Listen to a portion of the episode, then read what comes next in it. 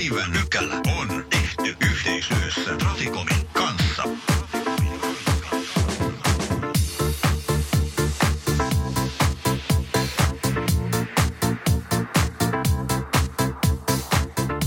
Päivän pykälässä puidaan tällä kertaa pysäköintiasioita, nimittäin vastakarvaan pysäköintiä taajamassa ja pysäköintiajan ilmoittamista. Minä olen Antti Haajanen ja kanssani keskustelemassa ovat Jussi Halli ja Jussi Pohjonen. Aloitetaanpa pysäyttämisestä ja pysäköinnistä. Laki sanoo näin. Ajoneuvon saa pysäyttää tai pysäköidä vain tien oikealle puolelle. Yksisuuntaisella tiellä on pysäyttäminen ja pysäköinti myös vasemmalle puolelle tietä sallittu. Taajamassa vasemmalle puolelle tietä pysäyttäminen ja pysäköinti on sallittu myös kaksisuuntaisella tiellä, jos se ei vaaranna eikä haittaa liikennettä. Tässähän puhutaan nyt aika merkittävästä muutoksesta pysäköinnin osalta. Jussi Pohjonen, koskeeko tämä uusi lainsäädäntö kesäkuun alusta lähtien siis kategorisesti kaikkia mainittuja, laissa mainittuja teitä? Kyllä, sikäli mikäli kun nämä ehdot täyttyvät, eli pitää tapahtua taajamassa ja sitten se ei saa vaarantaa eikä haitata liikennettä. Tämä viimeinen asiahan on tietysti sitten vähän semmoinen niin kuin kauneus katsojan silmässä, että mitä sillä sitten niin kuin haetaan ja mitä tarkoitetaan, mutta tietysti vastuukysymys on varmasti sillä pysäköijällä. Sehän siinä niin kuin lähtökohtaisesti on, mutta Antti, kun olet usein retostellut näillä ulkomaan kokemuksilla ja muilla, niin eikö tämä ole aika tämmöinen niin keski-eurooppalainen käytäntö ollut jo aikaisemminkin? No on, ja varsinkin etelä-eurooppalainen käytäntö, siitä voidaan sitten keskustella, että halutaanko sellaista sikinsokin pysäköintiä suomalaisten aika hyvin organisoitujen teiden varsille vai, vai ei, mutta ilmeisesti lainsäätäjä nyt sitten haluaa. Onhan tässä järkisyitäkin sikäli. Eli tämän vasemmalle pysäköinnin etuina nähdään ainakin se, että se voi helpottaa jakeluliikennettä. Ja kun sähköajoneuvoja tulee enenevässä määrin käyttöön, niin niiden latauspistokehan saattaa sijaita missä tahansa ajoneuvoa vaan. Voi olla, että ajattelen liian käytännönläheisesti, mutta siitähän tässä minullekin maksetaan. Eli kun tiedetään, minkälaista metsästämistä joskus vapaiden pysäköintipaikkojen suhteen taajamassa on, niin voin vain kuvitella niitä yllätyssyöksyjä, barrakuudamaisia sellaisia toiselta ajokaistalta toisen ajokaistan ylitse pysäköintipaikalle, jotta kukaan muu ei saa vihiä aikeesta. Mahtaako jo tässä vaiheessa olla selvää erilaisista vastuusäännöksistä mikään muu kuin se, että vastaan tulevan ajokaistan ylittävä on aina se, jonka täytyy varoa kaikkea? No näinhän se varmasti on ja se on just tämä vaarantaminen ja estäminen, että se ei voi tulla kellekään niin kuin sillä tavalla, että joutuu väistämään ikään kuin parkkipaikalle sujahtavaa autoa siitä, että näinhän se ei tule olemaan. Ja minulla on itse asiassa ihan kärkitietoa tästä. Näin olen lainlaatioiden kanssa jutellut ja he sanovat, että niin kuin jos tätä halutaan vaikkapa jollakin tavalla rajoittaa, niin yhtenäinen keskiviiva vedetään siihen tielle, jota ei saa ylittää Aa. ja sillä ikään kuin pystytään blokkaamaan. Mutta tätä, kuten tässä nyt on varmaan tullut jo ilmi, niin tässä on hyviä puolia, tässä on huonoja puolia ja tämä on tietysti monessa maassa testattuja ja ei tässä niin kuin kauhean suuria niin kuin mitään onnettomuuslukuja on mistään maasta löytynyt, että ei tämä kuitenkaan niin, kuin niin iso asia sitten ole kuin se ehkä tässä tuntuu.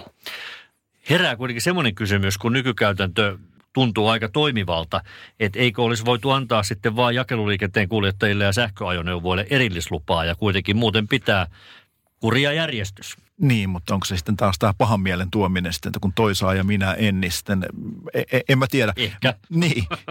Mä löydän, tästä, löydän tästä myös muita hyviä puoleja.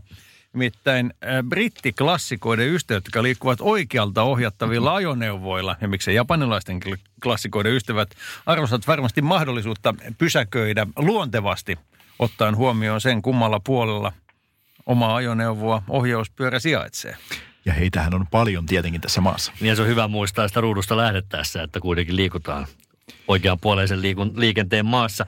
Mielenkiintoinen kysymys mun mielestä tässä on myös se, että miten herrat uskotte tämän tyyppisen pysäköintikäytännön yleistyvän. Voisin, itse olen aikamoinen tapojeni orja, vierastaisin suuresti ajatusta pysäköidä kaistan yli tai, tai nokka väärinpäin. Nähdäänkö paljon tilanteita, missä se on yksi auto, NS väärinpäin ihan sallitusti ja muut sitten kuitenkin vielä vanhaan malliin? Niin, ehkä tällainen positiivisen ajattelun kurssin käyneenä ajattelisin tämän plussapuolen tähän näin ensiksi, että tämähän on niin kuin mahdollisuus, ei suinkaan ehdoton pakko. Että, et, et, voisin ajatella nyt jotakin asuntokatua vaikkapa, että ei tarvitse niin kuin vetää korttelia ympäri ja äh, rallata siinä, vaan voit tuikata siihen paikalle hienosti sen auton, mihinkä saat sen. Toki siinä on sitten nämä, että lähtemistilanteessa voi olla aika hankala vaikkapa illalla hiljaisen liikenteen aikana olet auton jättänyt aamulla vilkkaaseen aamuruuhkaan, yrität päästä sieltä välistä pois, niin siinä tietysti mielenkiintoisia naaman ilmeitä on puolin ja toisin, että se poislähtö onnistuu. Tässä on niin jos ja jos, puolensa ja puolensa. Minusta taas tuntuu, että kun tässä maassa oikeita kaupunkeja vähän laskentatavasta riippuen on yhdestä kolmeen, eikä niissäkään aina edes se omaan suuntaan taskupysäköinti tunnu luonnistuvan, niin tokkopahan tämä nyt sinällään itseään läpilyö. Pienemmissä taajamissa se sen sijaan voi olla ihan luontevaa, jossa tästä liikennettä on vähän, olla tekemättä turhia uukäännöksiä. Siirrytään toiseen uuteen pysäköintiasiaan, nimittäin pysäköinnin alkamisajan ilmoittamiseen. Nyttemminhän on totuttu siihen, että pysäköintikiekko on autossa oltava ja jos ei ole, niin sakko saattaa tulla, vaikka sinne olisi itse lapun kirjoitellut, jossa on pysäköintiajan alun ilmoittanut. Uusi laki on kuitenkin sellainen, että mikä tahansa selkeästi havaittava tapa ilmoittaa pysäköinnin alkamisaika on mahdollinen. Tätä varmaan moni tervehtii ilolla.